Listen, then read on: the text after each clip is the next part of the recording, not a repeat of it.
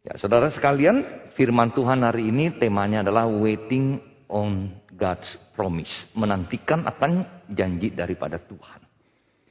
Terus sebenarnya ini adalah satu peringatan ya ketika kita merayakan Natal, kita memperingati akan janji-janji Tuhan. Sebenarnya janji-janji Tuhan ini sudah terlaksana dan bukan lagi kita menantikan, tapi Natal ini sudah terjadi, it happened, sudah 2000 tahunan begitu ya. Cuma kita memperingati dan kemudian bagaimana relasinya di dalam kehidupan kita sampai hari ini. Iman itu bagaimana kita nyatakan. Nah, saya akan mengajak kita saudara melihat bagian firman Tuhan di dalam kitab Yosua pasal yang pertama. Pasal yang pertama kitab Yosua pasal yang pertama saudara punya Alkitab saudara boleh buka saya tidak akan tampilkan di layar terlebih dahulu. Yosua pasal yang pertama kita akan lihat ayat yang pertama terlebih dahulu. Sesudah Musa hamba Tuhan itu mati, berfirmanlah Tuhan Yehova kepada Yosua bin Nun abdi Musa itu demikian. Hambaku Musa telah mati sebab itu bersiaplah sekarang seberangilah sungai Yordan ini engkau dan seluruh bangsa ini menuju negeri yang akan kuberikan kepada mereka kepada orang Israel itu. Saudara konteks daripada firman Tuhan ini Yosua pasal pertama adalah pemimpin bangsa Israel Musa telah meninggal. Dan orang yang ditunjuk untuk menggantikan dia adalah Yosua. Salah satu dari pengintai yaitu Yosua dan Kaleb yang imannya teguh dan percaya kepada Tuhan, yang percaya kepada janji Tuhan ketika sepuluh pengintai yang lainnya takut untuk memasuki tanah perjanjian itu. Tapi Yosua berkata, kita jangan takut. Kita harus percaya kepada Tuhan. Nah saudara sekalian, kita akan lihat kemudian bagaimana firman Tuhan ini kemudian datang kepada Yosua dan Tuhan mempersiapkan Yosua bagaimana dia menjadi pemimpin untuk membawa bangsa Israel masuk ke tanah perjanjian ini. Ada tiga hal yang akan saya bagikan yang kita lihat mulai dari ayat yang keenam, saudara ya. Yang pertama, di sini kemudian frasa yang sama, kuatkan dan teguhkanlah hatimu. Sebab engkaulah yang akan memimpin bangsa ini memiliki negeri yang kujanjikan dengan bersumpah kepada nenek moyang mereka untuk diberikan kepada mereka. Saudara, kata kuatkan dan teguhkan ini jadi dalam bahasa Inggris mengatakan be strong and courageous. Tetapi di dalam bahasa aslinya sebenarnya mempunyai pengertian percayalah dan jadilah berani. Percayalah dan jadilah berani. Saudara kita bisa berani, berani menghadapi akan kehidupan ini jika kita punya kepercayaan, kita punya iman yang benar dan iman yang teguh. Dan di sini yang pertama adalah kita lihat Tuhan berkata, kenapa kamu harus percaya? Percaya kepada apa? Percaya kepada janji daripada Tuhan. Di sini dikatakan sebab engkaulah yang memimpin bangsa ini memiliki negeri yang kujanjikan. Siapa yang berjanji? Aku, Tuhan, Yahweh, Yehova, ya, Allah kamu. Saya berjanji dan inilah bahkan janji itu dikatakan dengan bersumpah kepada nenek moyang mereka untuk diberikan kepada mereka. Bukan hanya janji tetapi janji yang sungguh-sungguh dapat dipegang. Kita lihat janjinya saudara dibuat kepada Tuhan ketika Tuhan berkata kepada Abraham di dalam kejadian 12. Aku akan membuat engkau menjadi bangsa yang besar, memberkati engkau serta membuat namamu masyur dan engkau akan menjadi berkat. Aku akan memberkati orang-orang yang memberkati engkau dan mengutuk orang-orang yang mengutuk engkau dan oleh semua kaum di muka bumi akan mendapat berkat. Jadi yang pertama saudara, jadilah kuat dan berani karena tu janji, janji Tuhan besertamu. Saudara mungkin kita di dalam kehidupan ini sekarang kita sulit untuk berpegang kepada janji orang. Ya, karena apa? Kita kita menemukan di dalam kehidupan ini gampang orang membuat janji kemudian kemudian mengingkarinya. Ada orang yang mengikat janji di hadapan Tuhan. Suami istri mengikat janji di hadapan Tuhan. Bertahan berapa lama, saudara? Hari ini tidak sedikit orang Kristen baru menikah 2-3 tahun, 4 tahun sudah bercerai. Janji, janji yang tidak bisa dipegang. Saudara-saudara ketika Tuhan yang berjanji sampai hari ini saudara. Kita sebagai umat Tuhan kita bisa tetap percaya dan yakin bahwa dia tetap setia kepada janjinya itu. Dan ketika kita memperingati akan kelahiran Tuhan Yesus Kristus, itulah wujud nyata janji daripada Tuhan untuk menyelamatkan umat manusia. Ya, ketika kita bergembira, saudara, Natal, Natal, Natal. Apa sebenarnya Natal? Kesetiaan Tuhan kepada janjinya. Bahwa Tuhan akan menyelamatkan akan umatnya ini. Jadi seperti Tuhan berjanji kepada Yosua, saudara, sebagaimana aku menyertai Musa, aku akan menyertai engkau. Dan kita dapat melihat saudara bagaimana Tuhan kemudian menyertai Yosua akhirnya masuk ke tanah perjanjian. Begitu banyak hal mujizat yang terjadi yang mereka dapat rasakan. Setelah yang kedua, kemudian kita melihat di dalam ayat yang selanjutnya. Bagaimana kita bisa menjadi orang yang berpegang kepada janji Tuhan? Bukan hanya janji daripada Tuhan itu menyertai, tetapi Tuhan memberikan firman bagi kita. Dan di dalam ayat yang ketujuh dan kedelapan di sini katakan, Kuatkan dan teguhkanlah hatimu. Sekali lagi saudara percayalah dan jadilah berani. Percaya kepada apa? Kepada firman Tuhan. Tuhan memberikan kita firman. Tuhan memberikan kita hukum. Dikatakan situ ber, bertindaklah hati-hati sesuai dengan seluruh hukum yang telah diperintahkan kepadamu oleh hambaku Musa. Jangan menyimpang ke kanan atau ke kiri supaya engkau beruntung ke mana pun engkau pergi. Ayat 8, janganlah engkau lupa memperkatakan kitab Taurat ini. Tapi renungkanlah itu siang dan malam supaya engkau bertindak hati-hati sesuai dengan segala yang tertulis di dalamnya. Sebab dengan demikian perjalananmu akan berhasil dan engkau akan beruntung. Saudara, Tuhan berjanji. Dan kemudian Tuhan juga memberikan kita petunjuk sebenarnya bagaimana kita menjalani hidup ini. Tuhan akan menuntun. Dia berjanji, saya akan menuntun. Saya akan menyertai. Tetapi bagaimana penyertaan Tuhan itu? Tuhan tidak membuat kita hanya berjalan tanpa arah. Kita tidak tahu apa yang harus kita lakukan. Tapi Tuhan berikan kita akan firman. Kamu harus taati firman. Kamu harus menjalani sesuai apa yang ku perintahkan. Dan kamu kalau mentaati semuanya ini, menjalaninya sesuai dengan apa yang saya berikan, kamu akan beruntung. Kamu akan merasakan penyertaan daripada Tuhan. Saudara, ironi sekali dalam kehidupan kita. Kita sering kali hendak merasakan penyertaan, anugerah Tuhan, berkat Tuhan dalam hidup kita, perlindungan daripada Tuhan. Tapi saudara, berapa banyak di antara kita kemudian betul-betul percaya kepada firman dan taat kepada firman, melakukan apa yang Tuhan perintahkan. Sangat kontradiksi kalau kita hanya mau berkat, hanya mau anugerah, hanya mau semua yang baik. Tapi apa yang Tuhan perintahkan kita tidak lakukan. Seperti kita orang tua mendidik anak, saudara. Ya, kita mendidik anak, kita minta anak bikin ini, bikin ini, bikin ini. Tapi anak nggak mau dengar. Kita bilang A, dia bikin B. Kita bilang B, dia bikin A, begitu ya. Tapi mengharapkan sesuatu semua dari orang tua. Gak mungkin. Seringkali apa yang terjadi di dalam kehidupan kita adalah karena kita tidak mentaati firman. Ayat-ayat kita hari ini di zaman elektronik saudara firman yang kita bagikan tiap hari saudara bisa buka berbagai macam apps. Ya.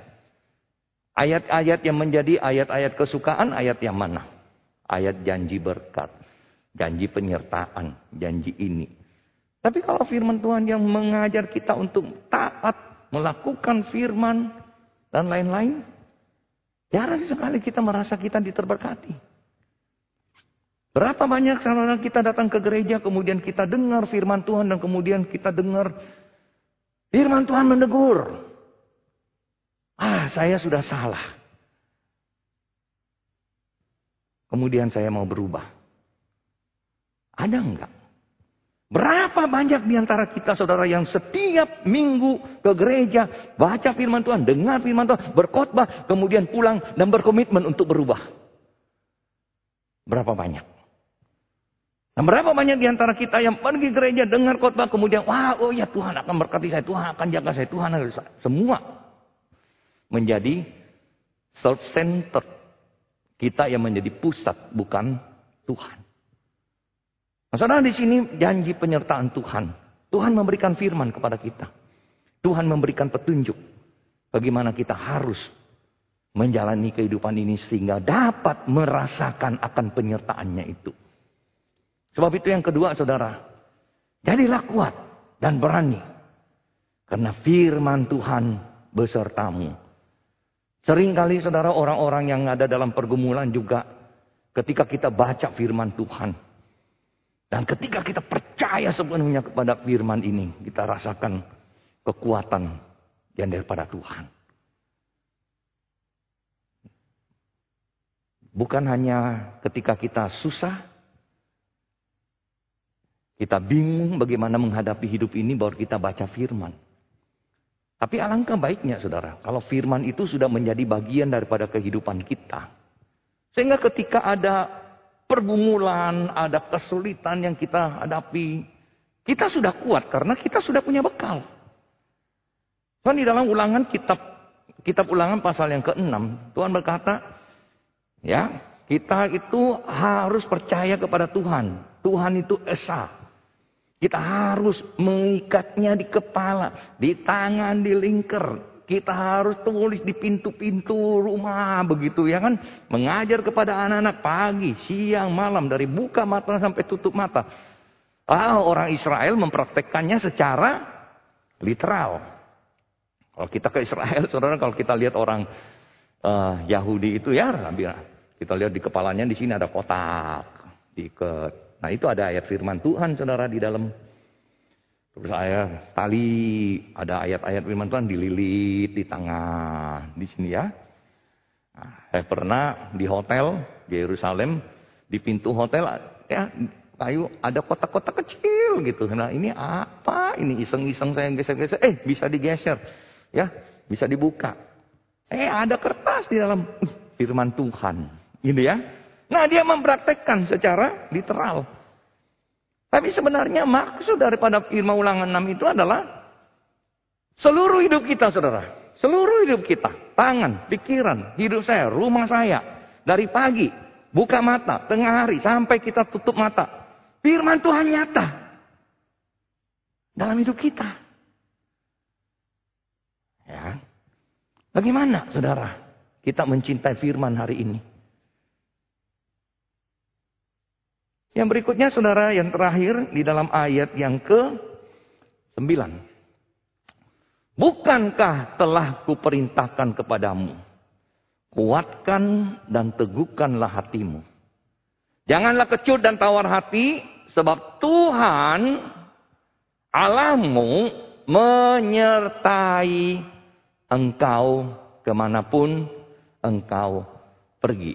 Nah saudara, jadi yang ketiga Bukan hanya janjinya, bukan hanya firmannya, tetapi Tuhan sendiri yang akan menyertai.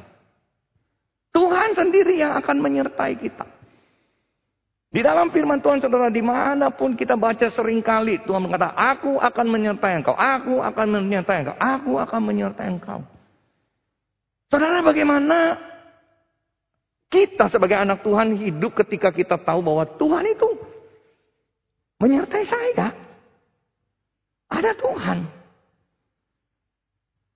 Kita merasa lebih aman nggak Tuhan beserta kita dibanding bodyguard beserta dengan kita. Ada orang ke mana-mana ada bodyguardnya, ada bodyguardnya.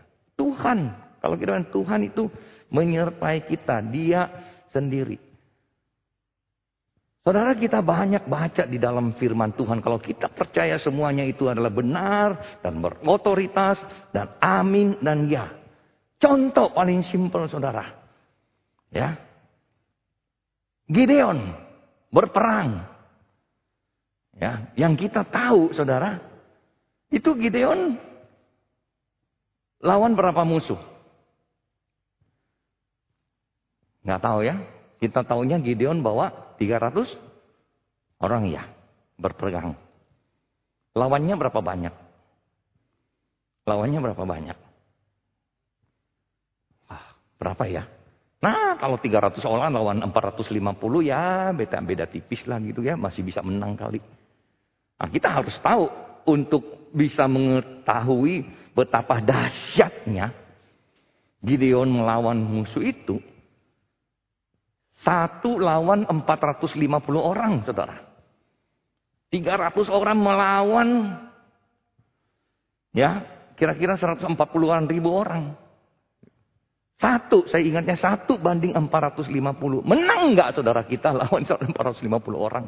Nggak mungkin menang. Nggak mungkin menang punya. Tetapi Tuhan mengatakan, aku menyertai engkau, engkau. Aku menyertai engkau. Kamu jangan bawa banyak-banyak. Kenapa? Supaya kalau kamu bawa banyak, kemudian kamu menang, kamu akan mengatakan, Tuhan ini saya. Bukan engkau. Saya. Saya bawanya. Dia 140 ribu. Saya bawa 140 ribu orang juga. Tapi kalau 300 lawan sekian banyak, mau pakai akal apa pun, nggak bisa saudara. Hanya Tuhan. Saudara hari ini, saya nggak tahu apa yang menjadi pergumulan saudara. Adakah kita menyadari hari lepas hari di dalam hidup kita ini? Ada Tuhan menyertai kita. Kita mungkin, saya tahu. Karena keluarga saya juga banyak yang menghadapi akan pergumulan-pergumulan di masa pandemi ini.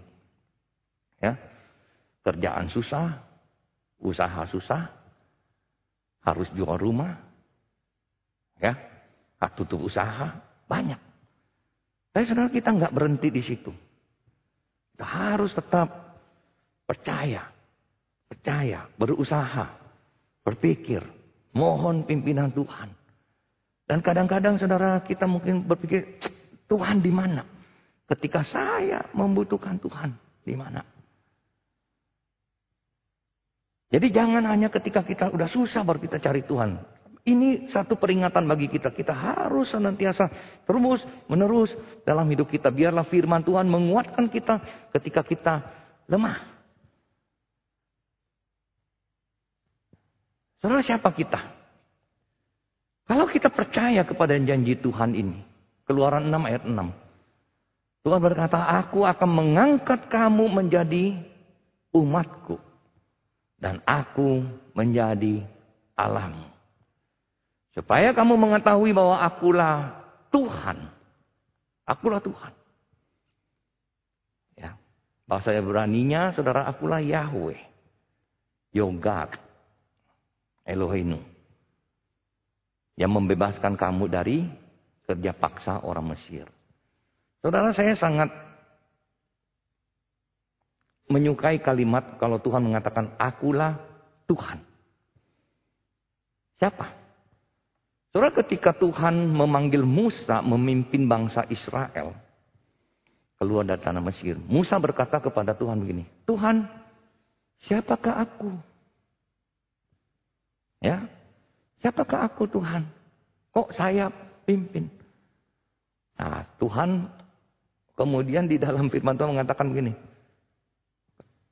Bukan kamu, tapi aku. Aku, Tuhan yang memimpin. Dengan kata lain saudara Tuhan berkata kepada Musa, Musa, akunya kamu itu nggak penting. Akunya ini yang penting.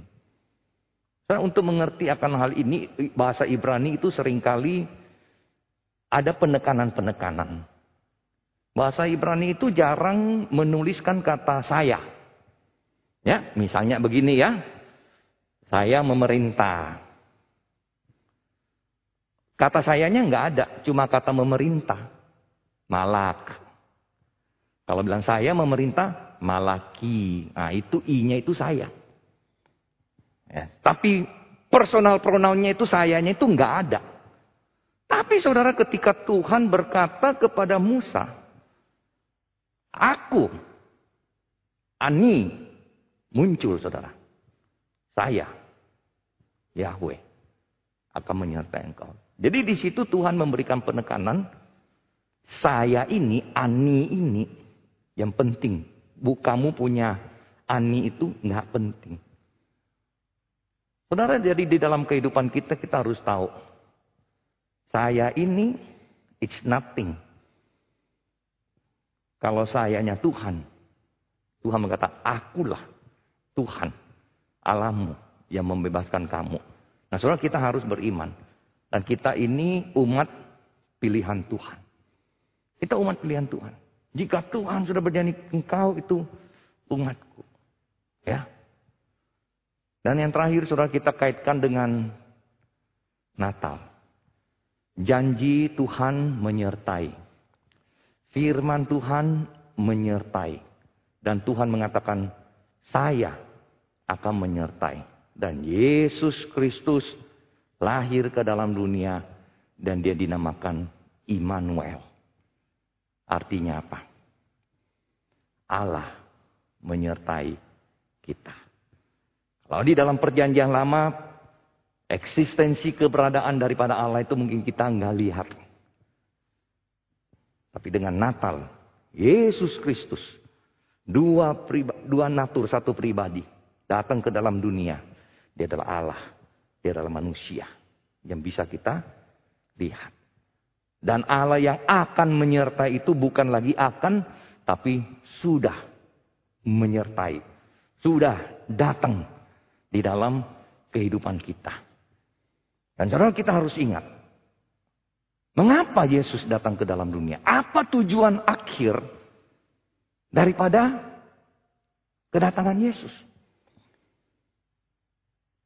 Yaitu untuk menebus dosa manusia untuk menggantikan saudara dan saya di atas kayu salib. Jadi yang terpenting itu adalah penebusan dosa. Penebusan dosa. Yesus betul datang dia memberkati kita. Dia bisa memelihara kita. Dia bisa memberkati kita di dalam pekerjaan, di dalam kesehatan, di dalam segala sesuatu. Nggak ada yang mustahil.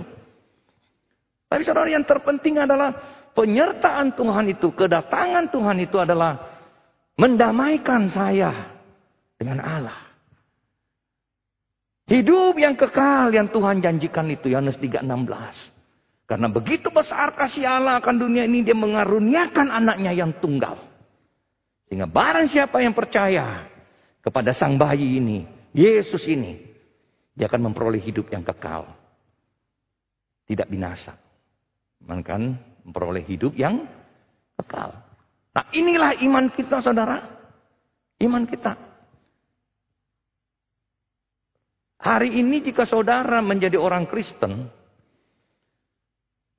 Tapi bukan dengan dasar bahwa saya orang berdosa. Saya butuh juru selamat. Dan Yesuslah juru selamat saya. Maka iman saudara salah. Mengapa engkau hari ini menjadi orang Kristen? Mengapa engkau terima Yesus Kristus sebagai Tuhan dan Juru Selamat? Tidak ada seorang Kristen saudara yang tidak mengaku bahwa kita, saya ini orang berdosa. Oh saya benar, saya tidak ada dosa, saya salah, nggak ada. Karena dasar daripada iman kita kepada Yesus itu adalah dosa. Saya berdosa. Saya harus didamaikan dengan Allah. Dan Yesus datang untuk membawa damai itu. Yesus menjadi perantara. Makanya saudara, Yesus itu harus dua natur satu pribadi. Dia mewakili Allah di hadapan manusia dan dia mewakili manusia di hadapan Allah. Menjadi perantara. Menjadi perantara, saudara. Dia harus dia Allah, dia manusia. Dia bisa mewakili manusia di hadapan Allah. Saya suka cerita ini, saudara ya. Uh, menjadi seorang penterjemah, menjadi seorang penterjemah itu nggak gampang. Ya, kita kan biasa belajar Mandarin. Nah, kalau saya ya udah gede baru belajar Mandarin. Kadang-kadang kita perlu tahu budaya daripada Chinese, budaya dari orang China dan budaya dari ini baru kita bisa menjadi seorang penterjemah yang yang baik. Contoh.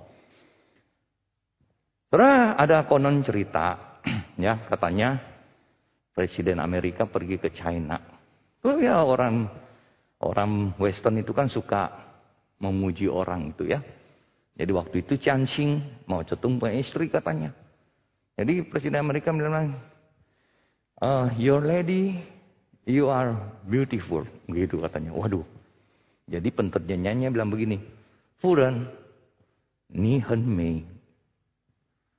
Chansing bilang begini, Nali, nali, nali, nali. Penterjemahnya terjemahin. Where, where, where, where. Hah? Where, where. Wah, kita bilang dia cantik, dia bilang, ya mana cantik ini ya. Wah, oh, your eyes is beautiful. Wah, ni de yanjing hen mei. Nali, nali, nali, nali. Where, where, where, where. Where lagi, saudara? Mula balik where where where terus kan bingung. Akhirnya dia bilang, Oh, the whole is beautiful. Oh, habis deh sekalian. Kalau enggak, enggak bicara politik kita kan. Wah, ini Chenson Henmei, ini Chenson Henmei. Nali, nali, nali. Uh, masih nali lagi, udah semua masih nali gitu kan. Nah, istri saya juga ngalamin saudara waktu kami di Taiwan ya. Uh, kami masuk kelas, terus Wah, lausunya puji. Eh, semua.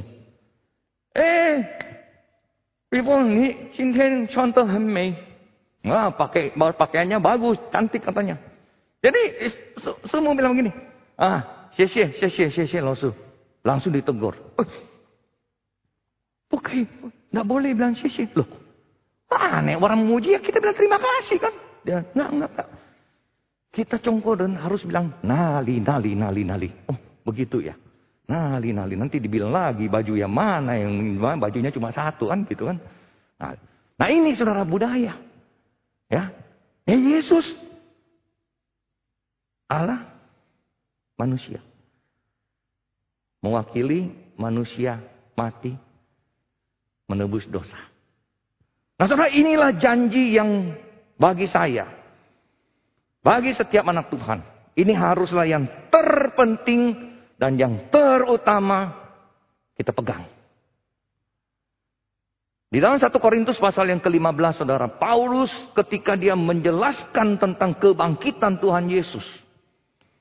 Apa itu Injil? Bagaimana Yesus bangkit? Bagaimana ada saksi? Bagaimana kita hidup di dalam dunia ini tentang kebangkitan Yesus dan kemudian Paulus mengatakan, jika iman kita hanya untuk yang di dunia ini saja, kita orang yang paling kasihan. Dengan kata lain saudara, Paulus hendak berkata bahwa iman kita kepada Yesus Kristus yang terutama. The promise yang terbesar, yang terpenting itu adalah salvation.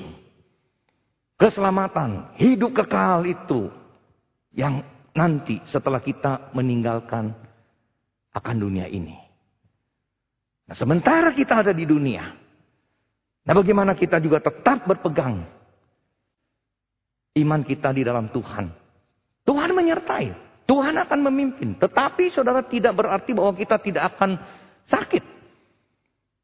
Tidak berarti bahwa kita akan terhindar dari semua. Selama pandemi kita kehilangan banyak teman saudara. Banyak sahabat, keluarga. Apakah mereka tidak dipelihara oleh Tuhan? Apakah Tuhan tidak menyertai mereka? Apakah Tuhan tidak mengasihi mereka? Tuhan mengasihi. Tapi ada tetap kuasa rencana daripada Tuhan. Tapi yang terpenting saudara adalah iman kita yang pada hidup yang kekal itu saudara. Nah inilah ketika kita merayakan Natal saudara ya. Waiting on God's promise. Sudah. Promis sudah dinyatakan. Dia sudah datang ke dalam dunia. Yesus telah mati di atas kayu salib. Itu janji yang terbesar, yang terpenting yang Tuhan telah berikan pada kita. Nah, sekarang kita masih hidup di dalam dunia ini. Mari kita tetap berpegang dan menjalani apa yang Tuhan inginkan kita hidup di dunia ini. Bagaimana kita hidup melakukan firman, memuliakan dia, mengabarkan Injil, membawa lebih banyak orang percaya kepada dia. Sehingga mereka pun dapat menikmati akan makna Natal yang sesungguhnya itu, saudara. Kita berdoa.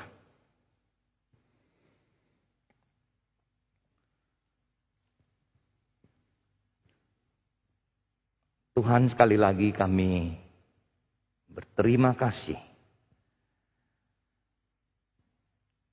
Engkau Allah yang setia. Kau berjanji. Dan engkau telah wujudkan. Kami manusia tidak mampu menyelamatkan diri kami sendiri. Kami tidak mampu menyelamatkan diri dengan melakukan perbuatan-perbuatan baik. Apa pun yang kami perbuat,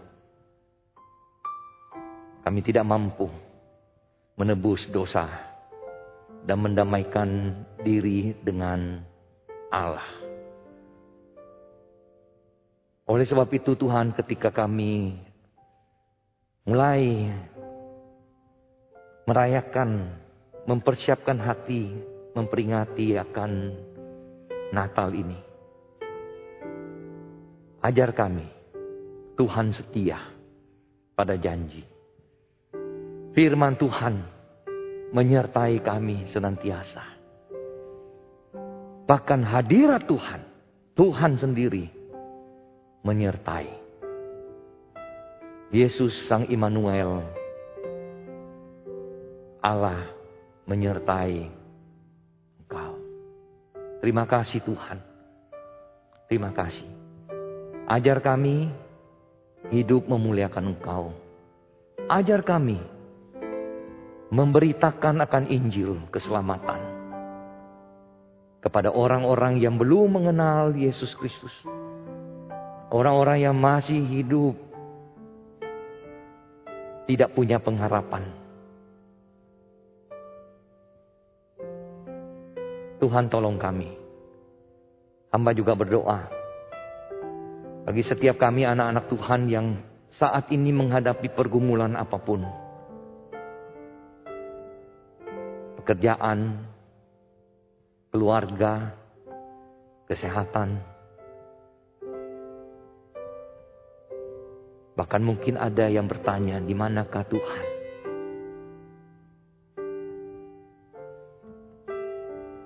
Tuhan nyatakan akan hadiratmu di dalam pergumulan mereka. Sertai dan pimpin. Banyak orang yang susah karena pandemi ini ya Tuhan. Tapi kami percaya Engkau tidak pernah meninggalkan mereka. Engkau yang sudah meninggalkan sorga datang ke dalam dunia. Mati di atas kayu salib. Maka Tuhan kami percaya. Kau juga akan hadir dalam kehidupan mereka. Memberikan kekuatan, penghiburan, dan tetap teguh